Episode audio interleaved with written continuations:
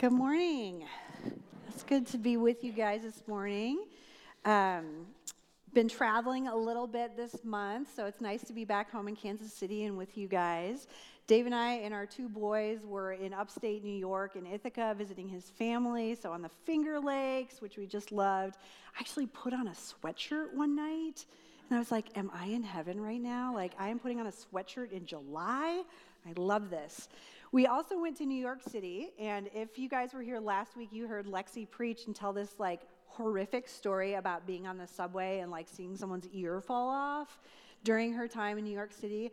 Well, just to assure you, if you were like, I'm never going to New York City again after that story, we had a very lovely time on the subway in New York City. So rest assured, there's not all kinds of crazy things happening there. So, um, I want to share with you this morning uh, a phone call one of my friends got recently. She is a city council person here locally.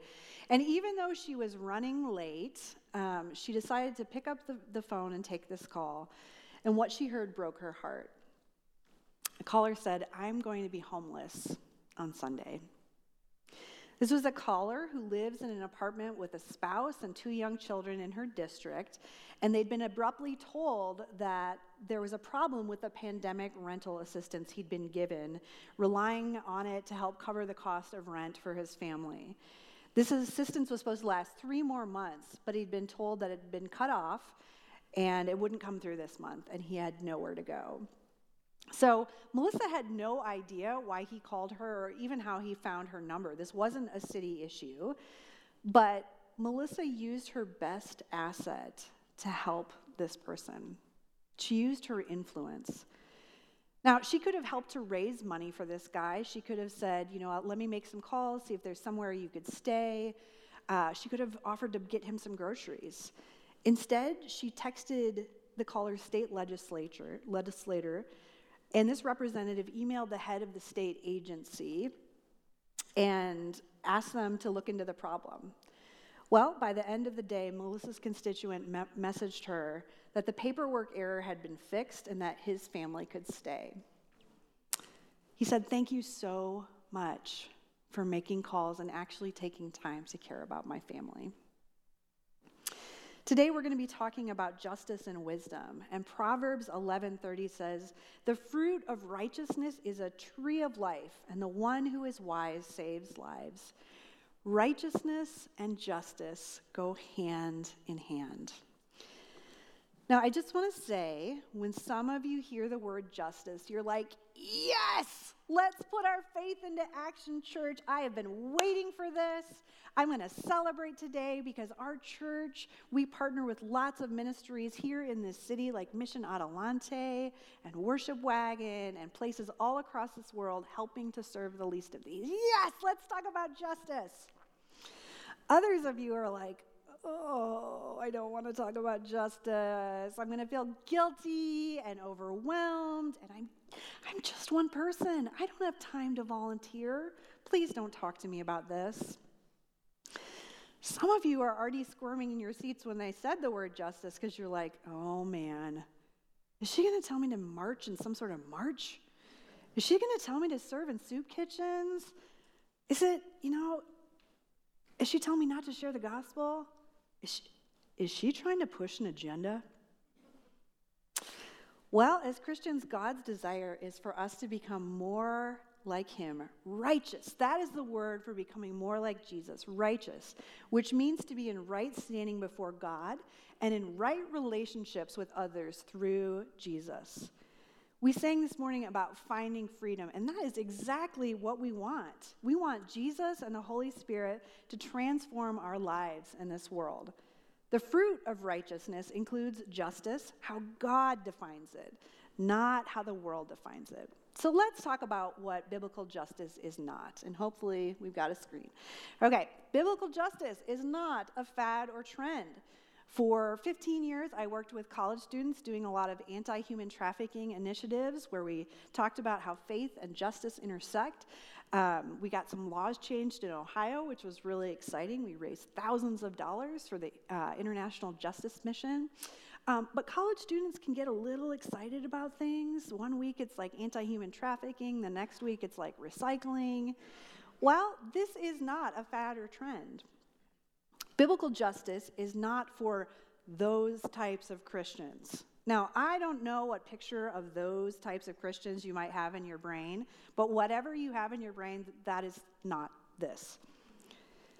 Biblical justice is not divorced from spiritual freedom found in Jesus, nor is it good deeds. Biblical justice is not just stuff that we do. I'm going to be really clear with you today. I am completely trying to push an agenda. But it's a really simple agenda we see throughout Scripture. And Jesus talks about it in Mark 12. And it's found throughout the Old Testament. So if you have your Bible, you can turn to Mark 12 or pull up the app or look on the screen.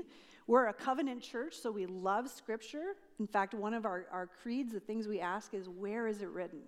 Don't just listen to me, look in your Bible. I want to hear those pages rustling. I want to see those phones come out and you go boop on the little QR code.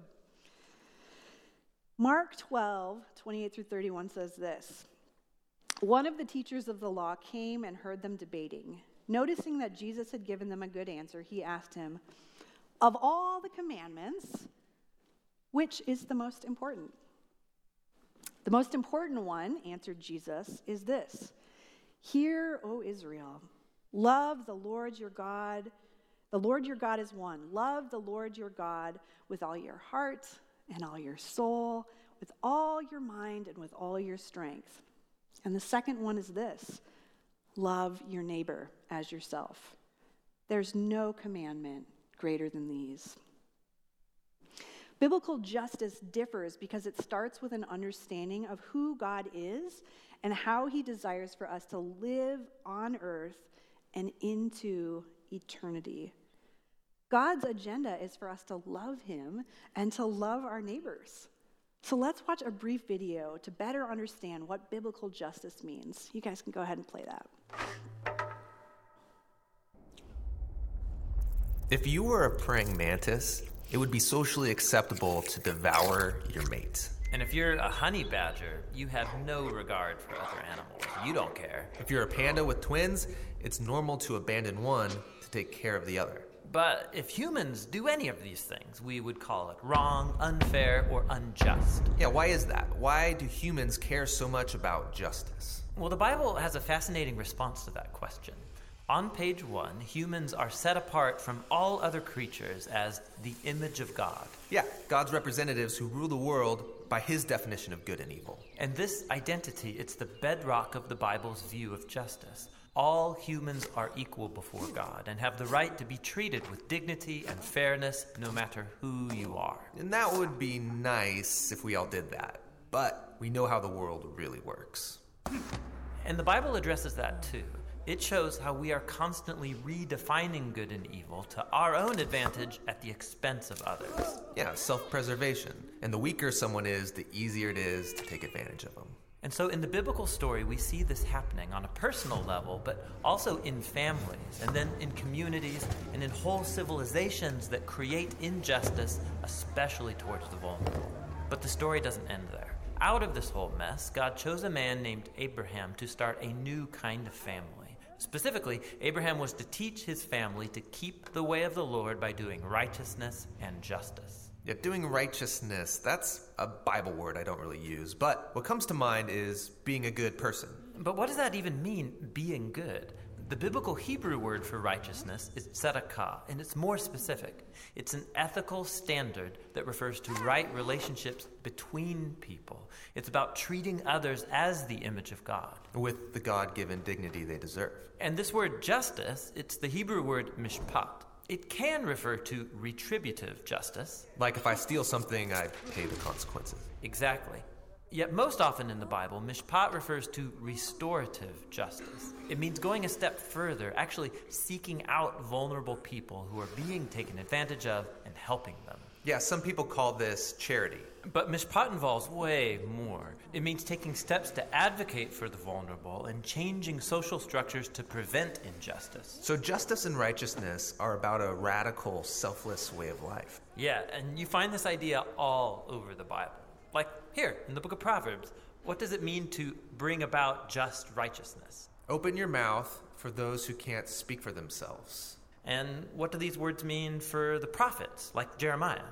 Rescue the disadvantaged, and don't tolerate oppression or violence against the immigrant, the orphan, and the widow.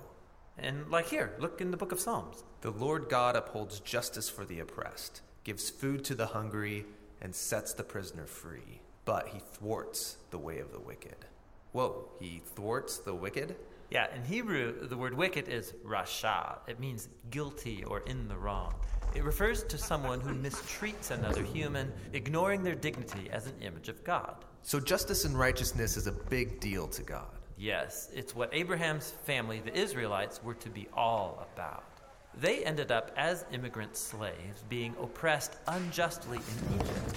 And so God confronted Egypt's evil, declaring them to be Rasha, guilty of injustice. And so he rescued Israel. But the tragic irony of the Old Testament story is that these redeemed people went on to commit the same acts of injustice against the vulnerable. And so God sent prophets who declared Israel guilty. But they weren't the only ones. There's injustice everywhere. Yeah, some people actively perpetrate injustice. Others receive benefits or privileges from unjust social structures they take for granted. And sadly, history has shown that when the oppressed gain power, they often become oppressors themselves. So we all participate in injustice, actively or passively, even unintentionally. We're all the guilty ones. And so, this is the surprising message of the biblical story. God's response to humanity's legacy of injustice is to give us a gift the life of Jesus. He did righteousness and justice, and yet he died on behalf of the guilty. But then God declared Jesus to be the righteous one when he rose from the dead. And so now Jesus offers his life to the guilty so that they too can be declared righteous before God, not because of anything they've done, but because of what Jesus did for them. The earliest followers of Jesus experienced this righteousness from God not just as a new status, but as a power that changed their lives and compelled them to act in surprising new ways. Yeah, if God declared someone righteous when they didn't deserve it, the only reasonable response is to go and seek righteousness and justice for others. This is a radical way of life, and it's not always convenient or easy. It's courageously making other people's problems my problems. This is what Jesus meant by loving your neighbor as yourself. It's about a lifetime commitment fueled by the words of the ancient prophet Micah. God has told you, humans, what is good and what the Lord requires of you is to do justice, to love mercy, and to walk humbly with your God.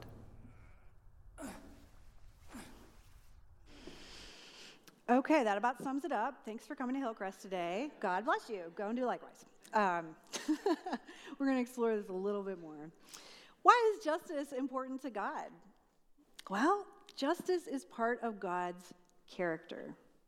Um, when I was getting, getting the slides ready this morning, Nathan, one of our high school students, told me that they showed this video at the Engage conference last week where covenant youth from all across the Midwest gathered. And he told me they showed this video, and then in the morning, they would serve their community by packing up food for people struggling with hunger, uh, gardening and pulling weeds in impoverished communities to make it more beautiful. They were practicing God's love for people. Justice is part of God's character. Psalm 146 says, God's the maker of heaven and earth. Everything in this world is Him. He upholds the cause of the oppressed and He gives food to the hungry. The Lord sets prisoners free and gives sight to the blind. The Lord lifts up those who are bowed down. The Lord loves the righteous. We praise God, and we have done that this morning. We praise God for his justice in songs because we don't want to worship a God who turns a blind eye to wrongdoing or to evil or to sin. God's justice is unfathomable because he sees into my heart and he sees into your heart and he sees the hearts of oppressors and slumlords and traffickers and dictators and he views us the same. What in the world? I haven't murdered anyone lately. I haven't kicked my dog or my cat. I haven't thrown my Coke can on the ground. God views me the same? We are all guilty of sin, of turning away from God and rejecting his ways and saying, mm, I can really do this better, God. I'm not, not really interested in you telling me how to live. Justice is what God administers. Acts 17 31 says, For he has set a day when he will judge the world with justice by the man he has appointed. He's given proof of this to everyone by raising him from the dead. We are all guilty of sin, overt actions of thoughts and attitudes that reject God. But we're also guilty of being complicit in turning a blind eye towards injustice, participating in systems and structures that unknowingly oppress others and benefit us. Anytime you get a good deal on clothing, you might want to look into who makes your clothing? How, it's, how is it made? Justice is a fruit of our salvation. That is something God cares about. Matthew 25 says, When the Son of Man comes in his glory and all the angels with him, he will sit on his glorious throne. We're talking about eternity here. All the nations will be gathered before him, and he will separate the people one from one another as a shepherd separates the sheep from the goats. He'll put the sheep on his right and the goats on his left. Then the king will say to those on his right, Come, you who are blessed by my Father, take your inheritance, the kingdom prepared for you since the creation of the world. For I was hungry, and you gave me something to eat. I was thirsty, and you gave me something to drink. I was a stranger, and you invited me in. I needed clothes, and you clothed me. I was sick and you looked after me. I was in prison, and you came to visit me. Then the righteous will answer him, Lord, when did we see you hungry and feed you? Or thirsty and give you something to drink? When did, when did we see you a stranger and invite you in, or, or need clothes and clothe you?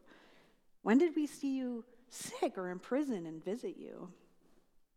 The king will reply, Truly, I tell you, whatever you did for one of the least of these brothers and sisters of mine, you did for me. Biblical justice starts with eternity in mind. It starts by seeing people as God sees them, recognizing that we are all created in the image of God and loved by Him. And it starts by seeing that Jesus can give us freedom spiritually and physically through his sacrifice on the cross and his resurrection from the dead. Justice isn't something we do to earn God's favor or his love or to snap a picture and post it on Instagram of, like, look at me, I'm caring for the poor here. It's not something we do to look righteous or boast in it. We seek justice because we want to love God and his people on earth and into eternity. Justice differs from charity because it's tied to power, repairing broken structures to create flourishing for all people. Now, I got to tell you, when I heard this story from Melissa, I started to wonder if this clerical error that happened for this one guy, if it happened for a lot of other people and their families. But because Melissa used what she had, her influence, it helped to change a broken system for this man's family and maybe many others. So I want you to look around the room right now at the people here today. Or if you're at home in your living room, you can look at your cat or text a friend. I don't know if you guys know this, but there are some very influential people in this room. I want you just to look around right now. Do you see them? Do you see them? They're sitting right next to you. It's you, it's us, it's the church. Now, I'm going to get really corny here because I come from a faith tradition where we talk to each other in church. We're maybe a little bit more vocal. So I want you to actually turn to your neighbor and say, Neighbor, you have influence. So go ahead and do that right now. That's right.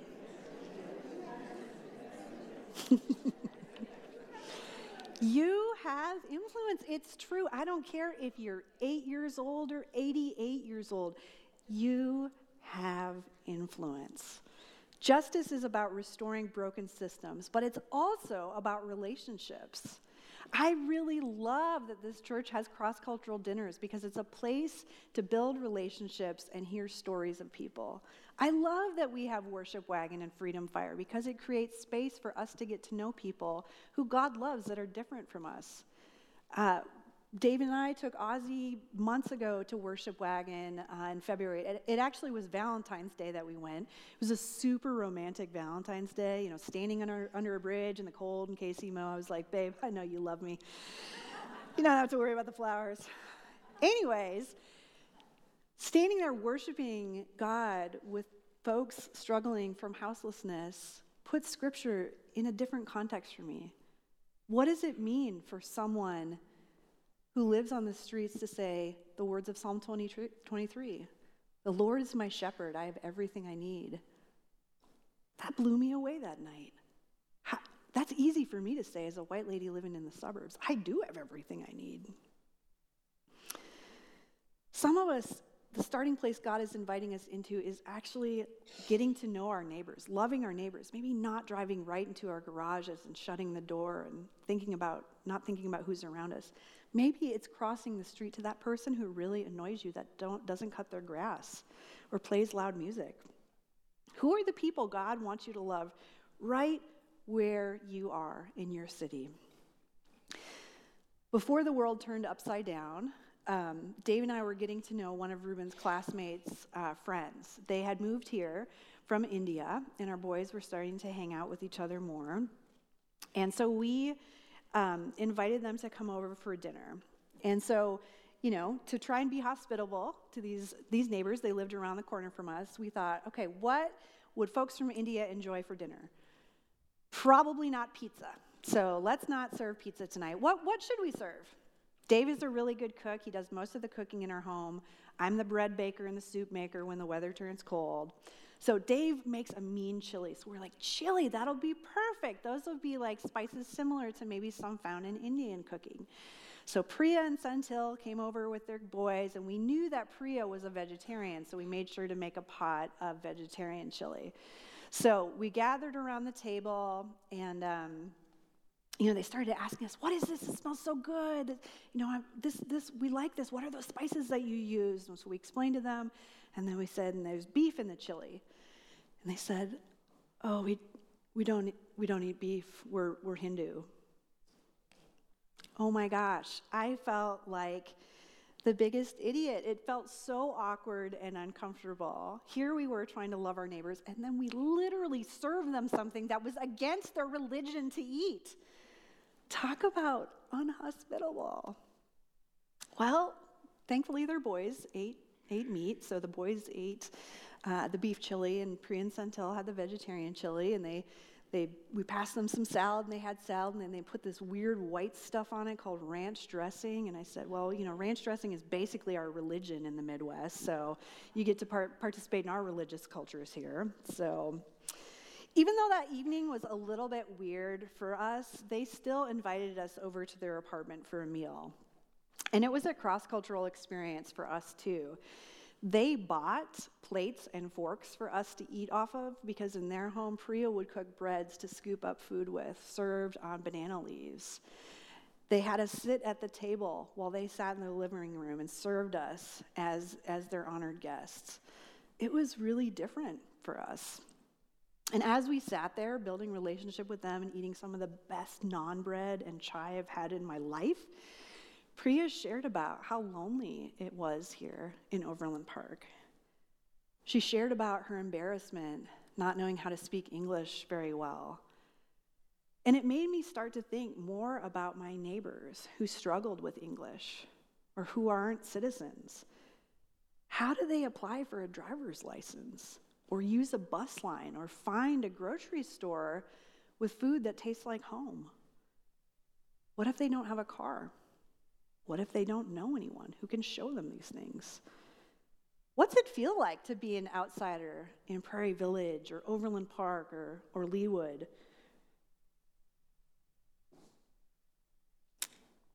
Meeting Priya made me wonder about this. When Dave and I moved here from Cleveland, Ohio in 2015, we actually felt like outsiders. Now, you might look at me and think, You're a white lady, you fit right into the suburbs here. Well, there are some insider outsider things in this community that you might not notice if you've lived here your whole life. We don't have family here. We don't have social, the social structure of a mom and a dad who can pick up kids from school. We don't have aunts and uncles who can um, have our kids overnight if we both have to work. That doesn't exist for us here. Our families are in Michigan and up, upstate New York. Okay, guys, don't hate me on this one, but we aren't sports fans. I literally had someone boo me the first service. So um, we aren't sports fans. I will tell you, we will cheer for the Royals. We've been to a Royals game. I took Ozzy to a Monarchs game the other week, and it was so much fun. We cheered for the Chiefs. You know, we will come to your Super Bowl parties because we like the commercials and the food. So please invite us. If you want to talk to me about the best trails to hike in this area, I will talk to you all day long. If you want to tell me about the movies you think are going to win Academy Awards, I am here for that. Sports, gosh, we sometimes feel like outsiders because we're, we're not going to wear a jersey on a Sunday morning. We didn't go to KU or K State. People have asked my son, Who do you cheer for? And he's like, I don't know. My mom went to Michigan State and my dad went to Cornell. I, I, I don't, I'm not a Jayhawk or a Wildcat. We've never lived in the suburbs. We've always lived in places where we've been in the ethnic minority and in more impoverished communities. And we've experienced poverty ourselves. I'm not talking about, like, man, I can't afford those sh- cool shoes that I really want. I'm talking about, I'm not sure I can afford milk this week for my family. Meeting Priya made me wonder man, if I feel like an outsider here in Overland Park at times, what does it feel like for her? What's it feel like for people to walk into Hillcrest on a Sunday morning if they're by themselves, if they don't look like us, if they, if they don't worship Jesus, if they look different, are a different age, from a different place? Do they feel welcome? Do they feel seen? Do they feel acknowledged? I will tell you what, one of the reasons we came here was because of Matt Dolliver. Man, Matt Dolliver is like the most welcoming person ever. He's like, "Hey, how you doing today? So glad you're here. I'm Matt Dolliver." I'm so thankful for folks like Matt Dolliver who see people who may just slip in and slip out if no one says hello and welcomes them. I don't know if you know this, but the Holy Spirit is disruptive. He makes me so angry sometimes because I don't like to feel uncomfortable. I don't like to feel incompetent or displaced. But he likes to do that because he wants us to be more like Jesus and to love more like Jesus. Jesus didn't command us to, to go and love the people who are just like us. He said, Love your neighbors here and across the world. Just like sharing the gospel is for everyone if we follow Jesus, justice, practicing justice is for everyone. This is a both and of how we live out our faith. When we pick and choose what we follow from Scripture, and that is a lot of what we are seeing these days in Christianity, when we pick and choose what we want to follow, it's called syncretism. It's basically making a spiritual milkshake of what tastes good to us. Throw in some cherries? Okay, cool. That's what I like. You drink your own Jesus potion there. If we submit to the lordship of Jesus, we're going to do things that aren't our thing or hang out with people who aren't like us because we love God and we love our neighbors. What are our neighbors struggling with? What do they care about? What are the barriers for them to flourish right here, right here in Johnson County? In Johnson County, we might assume that there's not many least of these, like Jesus talks about in Matthew 25, but there are. Recently, I spoke with a city council person in Prairie Village. I talked to him this week about some of the justice issues in our community. So, I'm a nerd, and when I have to preach or write about something, I get really researchy. Dave and I both come from a family of academics, so we're like, all right, let's like really get into stuff here. So I trolled the, the city council minutes from Prairie Village because I wanted to find out what, what are they talking about in our community? What are the issues?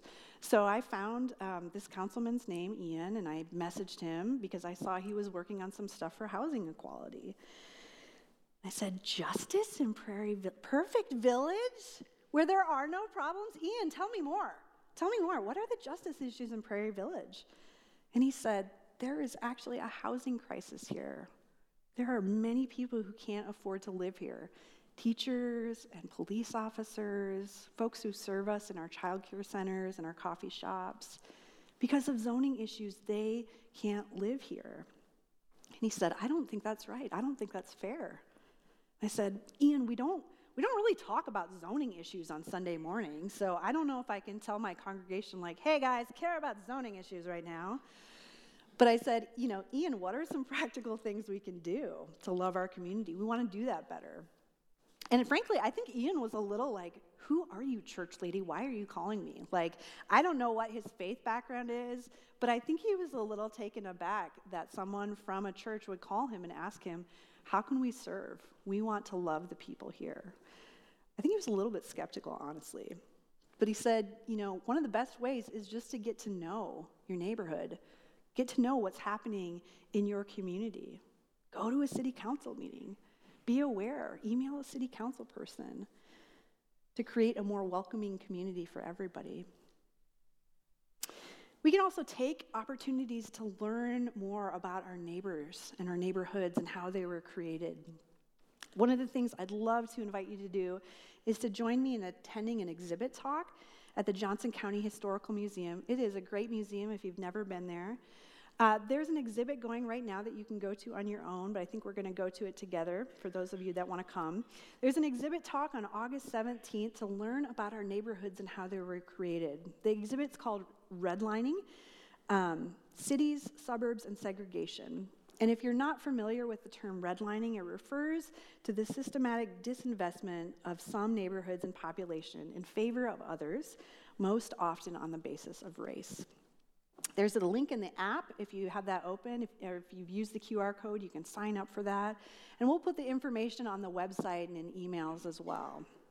We're going to attend this lecture together, and then we'll just get together for dinner afterwards to talk about what we've learned and what we've experienced and how God might be inviting us to love our neighbors. I want to encourage you just to be curious, to learn, to learn what God might be doing. Another important action you can take this week is to vote. Some of you might know there's an election happening on Tuesday. Maybe you've seen a few signs around town, maybe even when you're driving here. We have an election this Tuesday, and there are some really important amendments on the ballot, but there are also men and women who are running for election that will have a direct impact on our lives and our neighborhoods. There's a nonpartisan website, Vote 411, that you can pull it up and punch in your address, and it will pull up every single candidate who's running for office. And you can read about them and what they care about and the issues that they stand for, what, what they want for our cities and our neighborhoods you can see exactly what they believe in. As we've been saying this whole series, wisdom is taking what we've learned and putting it into action. The theologian Cornel West once said, Justice is what love looks like in public, just like tenderness is what love feels like in private. Let's not just profess to love our neighbors or sing about it on Sunday. Leawood, we love you. Overland Park, God bless you. Lenexa, God is for you. Roeland Park, Mission Hills, yes, the Lord bless you and keep you. Do they know about it as soon as we walk out the doors? Let's practice humility and get uncomfortable to actually learn about and love our neighbors. I'd like us to close by standing and saying the Lord's Prayer together. For those of you who may not be familiar with the Lord's Prayer, it's how Jesus instructed his disciples to pray in Matthew 6. And you can go ahead and stand up. In this prayer, Jesus instructs his disciples to pray for God's kingdom to come on earth as it is in heaven. If Jesus is telling us to pray this way for his kingdom that includes justice and loving our neighbor and repairing broken systems, it's important for us to ask what does this mean for me and for us as a church as we seek to love God and to love our neighbor? We're going to pray this prayer. The band is going to lead us in a song to reflect and pray. We're going to have prayer team members come up. And so maybe this morning, if you're feeling convicted or uncomfortable or even angry, wondering, how do I love my neighbor? Take some time to pray with them this morning. Let's say the Lord's Prayer together. Our Father in heaven, hallowed be your name. Your kingdom come, your will be done, on earth as it is in heaven. Give us today our daily bread, and forgive us our debts, as we have also forgiven our debtors.